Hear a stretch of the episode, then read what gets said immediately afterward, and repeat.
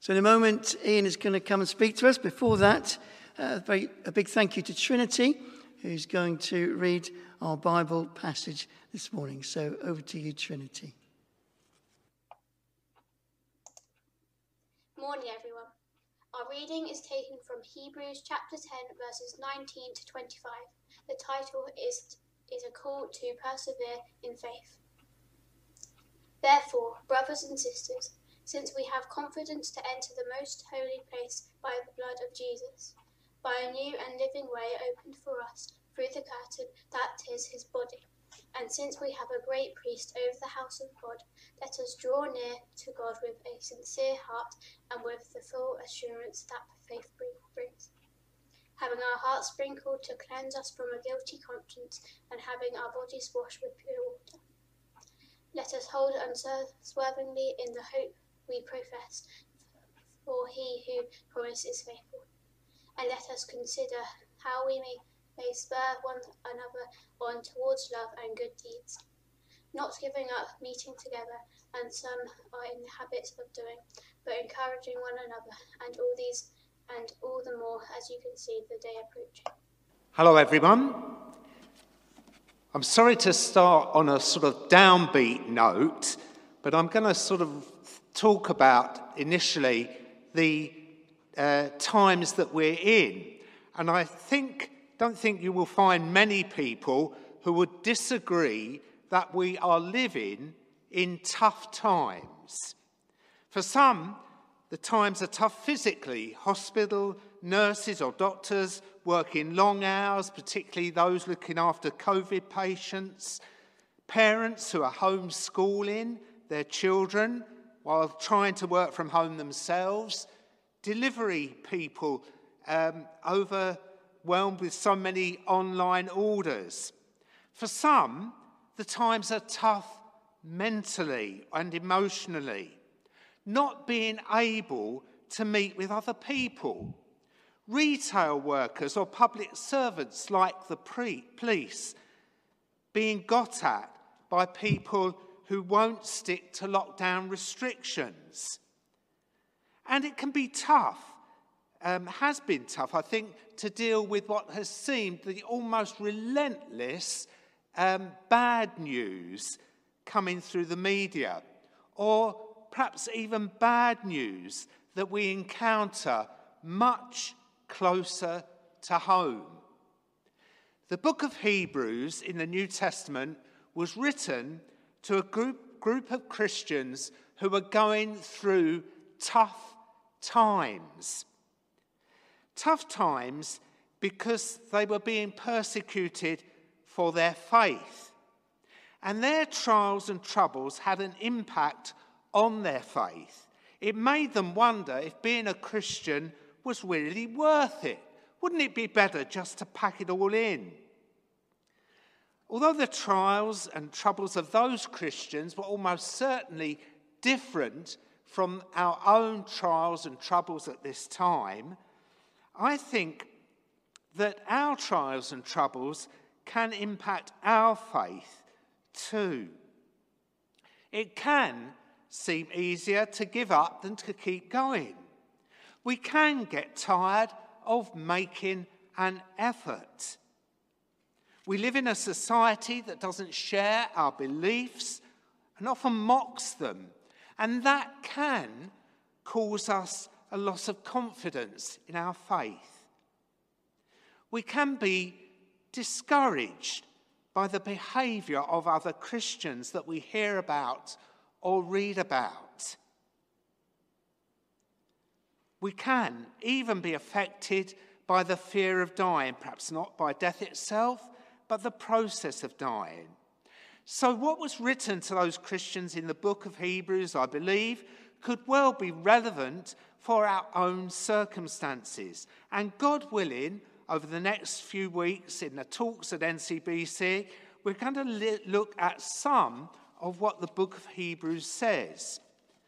And we're going to do it um, in this way. Often in Hebrews, the writer calls upon his re- readers, he exhorts them to join him or her. We don't know who wrote the, uh, uh, the book, but uh, they call on um, the readers to do certain things with the phrase, let us.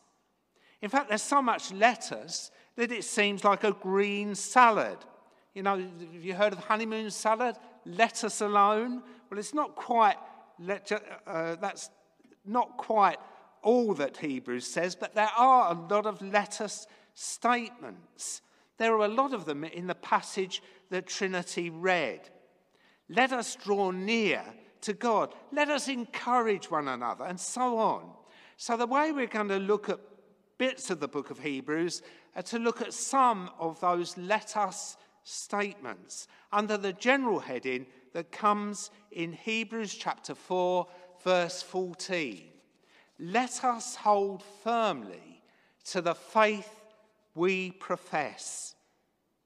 When in a time of trial or trouble, or when we're tempted to go a different way to the way of Christ, let us hold firmly to the faith we profess.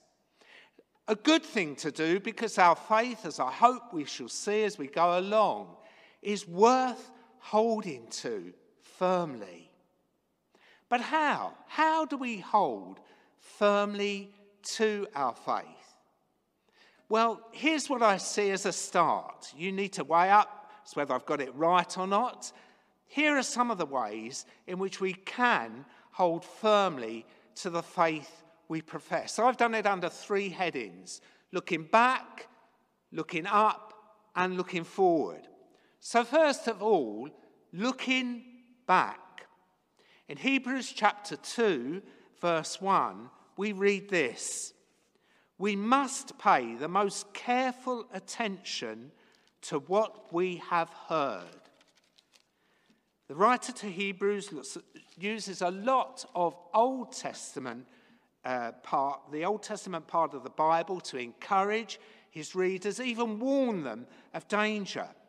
But when in chapter 2, verse 1, he says, he speaks about paying more careful attention to what they've heard, he's thinking of the message of the good news that came first from Jesus himself and then preached by those who heard Jesus and sat under his ministry. It's the message that we have in the New Testament part of our Bibles. Here, I believe, is a call for us to look back to the earthly ministry of Jesus as it's recorded, particularly in the Gospels, but in the rest of the New Testament too, to understand better the humanity of Jesus, to understand his sufferings. Something that comes over in more than one passage in Hebrews. This, for instance, is Hebrews chapter 2, verse 10. In bringing many sons and daughters to glory, it was fitting that God should make the pioneer of their salvation, that's Jesus, perfect through what he suffered seeking to understand Jesus as the pioneer of our suffering, the one who's gone on before, sort of forging a way ahead for us to follow. But that way was a way that involved suffering and even death. When we are in troubled times, troubled because of suffering, we can look at the life of Jesus, who experienced suffering himself who wasn't cocooned away from it. If you read the Gospels carefully, you will see that. When we are troubled, distraught, and ashamed by the, the behavior of some others who call themselves Christians, let's look away from them and think about Jesus, who was tempted yet was without sin. It's very easy to take for granted things that I should be thankful about, isn't it? When I was at um, Bible, London Bible College, I was there for a, a short while. I was privileged to, to, hear a chap called Dr. Peter Cotterell. He was a missionary, had been a missionary in Ethiopia. And one thing he said, um, it was just as, as an aside, but it stuck with me because he said about we should be thankful for being able to keep clean. And so I've listed some of the things that I take for granted that I should be thankful for clean water on tap, enough food and more to eat, a warm home, my rubbish being collected and taken away, living in a society that by and large is peaceful, good neighbours and friends, a good health service. Of course, throughout our world, lots of people are not so fortunate as that, and I need to look out for those who are do what I can to put it right. But here's another thing it's easy for me to take for granted that I have a Bible that I can pick up and read when I want to. In fact, I've got more than one Bible. And I've got books explaining the background to the Bible, helping me to understand it and apply it to my life. I'm just so fortunate. Now, I know that when preachers like me seek to apply their message, it may come down to um, sound like all we're saying is read the Bible more and pray more. And I know it's easy to send people, particularly those who are already very busy, on a guilt trip. And I'm really anxious not to do it. So, to those people, I just want to say this do what you can. Don't be comparing yourself with others who aren't so pressured time wise as you are. Maybe just try and read a few verses at a time. But to those who do have more time, do try to understand the gospel better to pay more careful attention to what we've heard. There's so many helps to do that Bible notes and books. If you're in Norwich, uh, there's the Christian Resource Centre that Kathy in the week reminded us uh, to make use of once it's open again. Go and see what's available there. The Bible Speaks Today series is really good in explaining the Bible. If you're more of an online person, Alan, was recommending me uh, um, about a week ago. He's recommending the talks of John Mark Comer. Is that right, Alan? He's giving me a nod there. Good. Give those a look. But don't just read what other people have written and listen to what they say. Do read the Bible yourself. Keep paying most careful attention. So, looking back, in the sense that the Bible was written long ago, and yet so often it seems bang up to date. But also looking back to times when we have particularly experienced the presence of God or have known answered prayer. In verse 4 of chapter 2 of Hebrews, the writer reminds his readers of how God worked among them when they first heard the gospel by performing all kinds of miracles and wonders and by distributing the gifts of the Holy Spirit according to his will.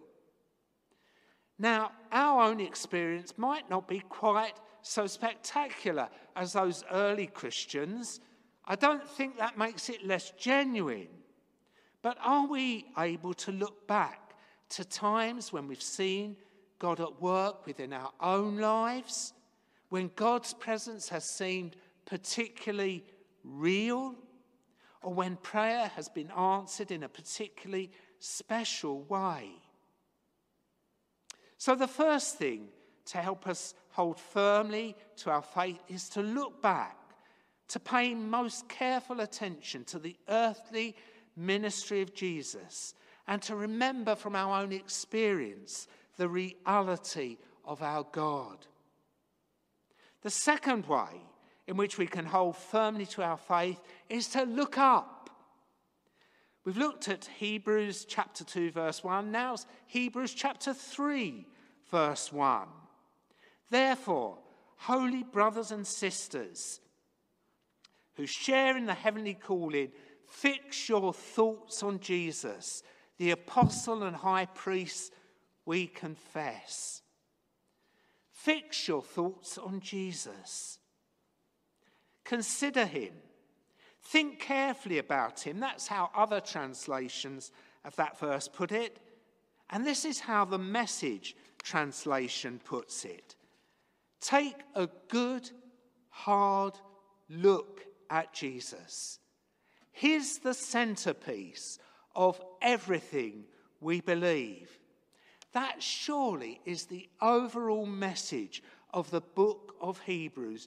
Jesus is the centerpiece of everything we believe. So take a good, hard look at him.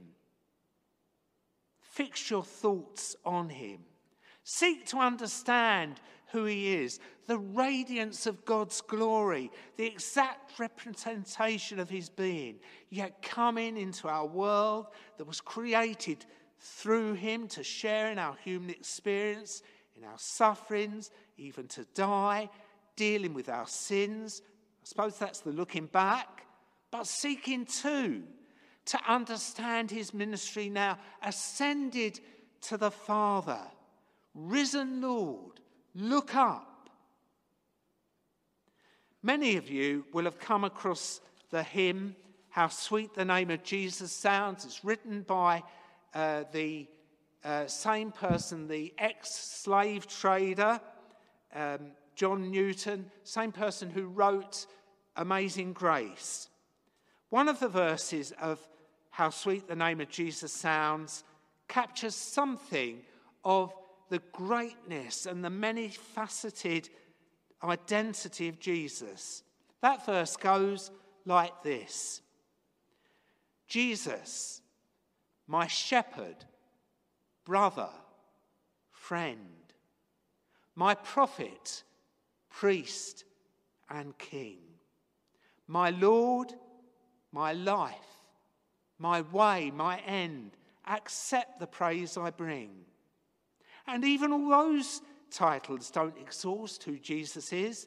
Hebrews, for instance, also speaks of Jesus as the apostle and pioneer of our faith. But how? How do we fix our thoughts on Jesus? Well, that would be a good question for us to think about and discuss if you're part of a contact group that's meeting online. But here's one other suggestion. Why not take a look at that hymn, how sweet the name of Jesus sounds, and think about the different titles it gives to Jesus? For instance, brother. Did you know that you're part of the family of which Jesus is our older brother? You can read about that in Hebrews chapter 2 from verse 10 onwards. But how does that impact on our lives? Well, what would it be like to have a really good older brother? If you've got an older brother, um, they won't have been perfect, but you've got a better older brother than that.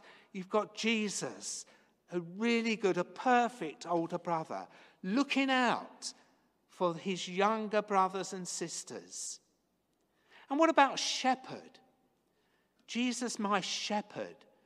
In a, um, our society, where, or in, in our city, perhaps we're not familiar with rural images, but do we get to how would a shepherd, how does a shepherd really care for his sheep? Jesus is our shepherd. So look firmly, hold on firmly to our faith. Look back to the New Testament, to our own experience. Look up at Jesus in the most holy place. And thirdly, look forward. Look forward to a wonderful future.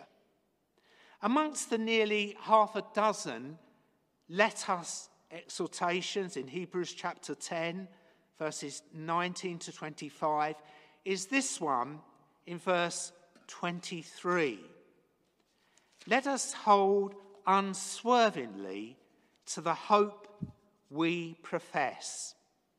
Now, generally, when we speak about hope, we mean something that we wish would happen, but we're not quite sure will. If you're an England fan, you might be hoping that the rugby team will do better than they did yesterday, and that the cricket team will bounce back after their uh, awful performance in the last test. If you're a Spurs fan, you might be hoping, you will be hoping that eventually this season they will win a trophy. I'm hoping that I'll be able to go on a holiday that we planned last year to Scotland and so on. Things we want to happen, but we can't be sure that they will. But hope in the New Testament's much more certain than that. It's looking forward to something that we are sure will happen, but is yet unseen and unfulfilled. The hope we have as Christians is described in the Bible in many different ways. Here are some of them. Listen carefully. We have a priceless inheritance kept in heaven for us, pure and undefiled, beyond the reach of change and decay. We shall be like Jesus, for we shall see him as he is. We can look forward to the redemption of our bodies, the resurrection. Creation will be liberated there will be a new heaven and a new earth. There will be no more death or crying or pain. We have the life of the age to come, eternal life, when God Himself will live with us. All these things go towards making up the hope that we have as Christians. If you want the Bible references for them, I've uh, sent over an email that I hope Lynn will be able to send out from the NCBC office when she sends out the verse of the week so that you can see those references. But if they are unseen, what guarantee do we have that they will happen? First of all, the guarantee of the faithfulness of God A few minutes ago, I quoted the first part of Hebrews chapter 10, verse 23. Let us hold unswervingly to the hope we profess. But the sentence doesn't end there, it goes on like this Let us hold unswervingly to the hope we profess, for he who promised is faithful. The hope we have is guaranteed by a faithful God. The God who was faithful to Abraham in giving him a son, Isaac, who was faithful to the Israelites in bringing them out of slavery in Egypt, who was faithful in sending Jesus into our world as the servant king, who was faithful in sending the promised Holy Spirit. Our hope is guaranteed by the faithfulness of God a hope that's also guaranteed by Jesus, who, as the pioneer of our faith, was raised from death and has ascended to be with God the Father in heaven, and who now intercedes for us. And thirdly, a hope that's guaranteed by the Holy Spirit within us. Listen to these words from Paul's second letter to Corinthians. This is chapter 1 of 2 Corinthians, verses 21 and 22. It is God that makes both us and you stand firm in, in Christ. He anointed us, set his seal of ownership on us, put his spirit in our hearts as, de- as a deposit, guaranteeing what is to come. Our hope an unseen reality, is guaranteed by a faithful Father, a risen and ascended Son, and the indwelling Holy Spirit.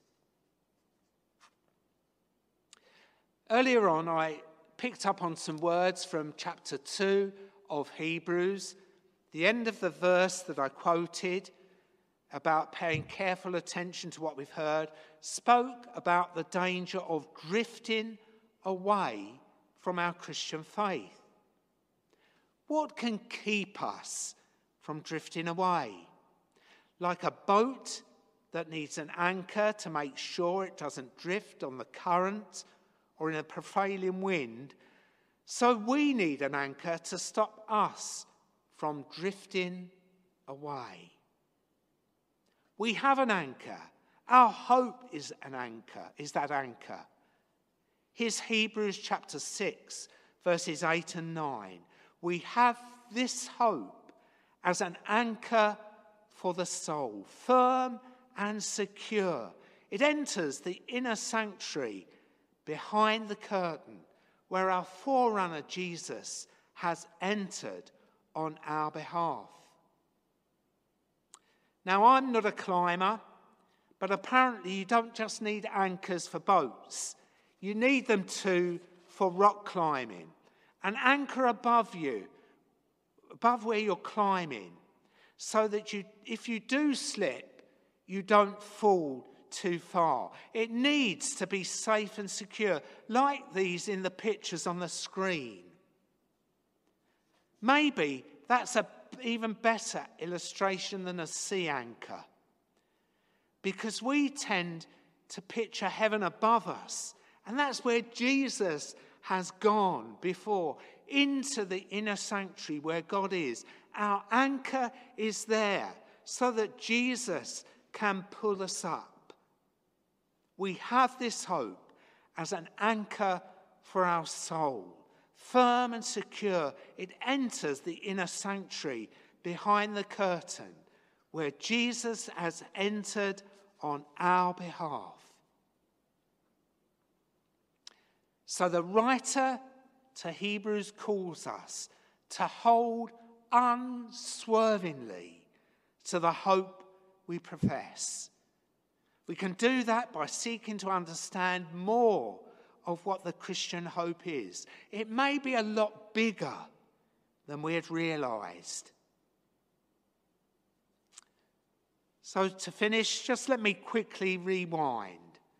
The writer to Hebrews and God through him urges his readers, urges us to hold firmly to the hope sorry, hold firmly to the faith we profess. What will help us do that? Looking back, giving careful attention to the earthly ministry of Jesus, remembering what we have experienced of God's love and goodness. Looking up, take a good hard look at Jesus and all that he is and his ministry now in heaven interceding for us. And looking forward to the wonderful hope guaranteed by God, the faithful Father, God, the Son who came, and God, the Holy Spirit who lives within us. Amen.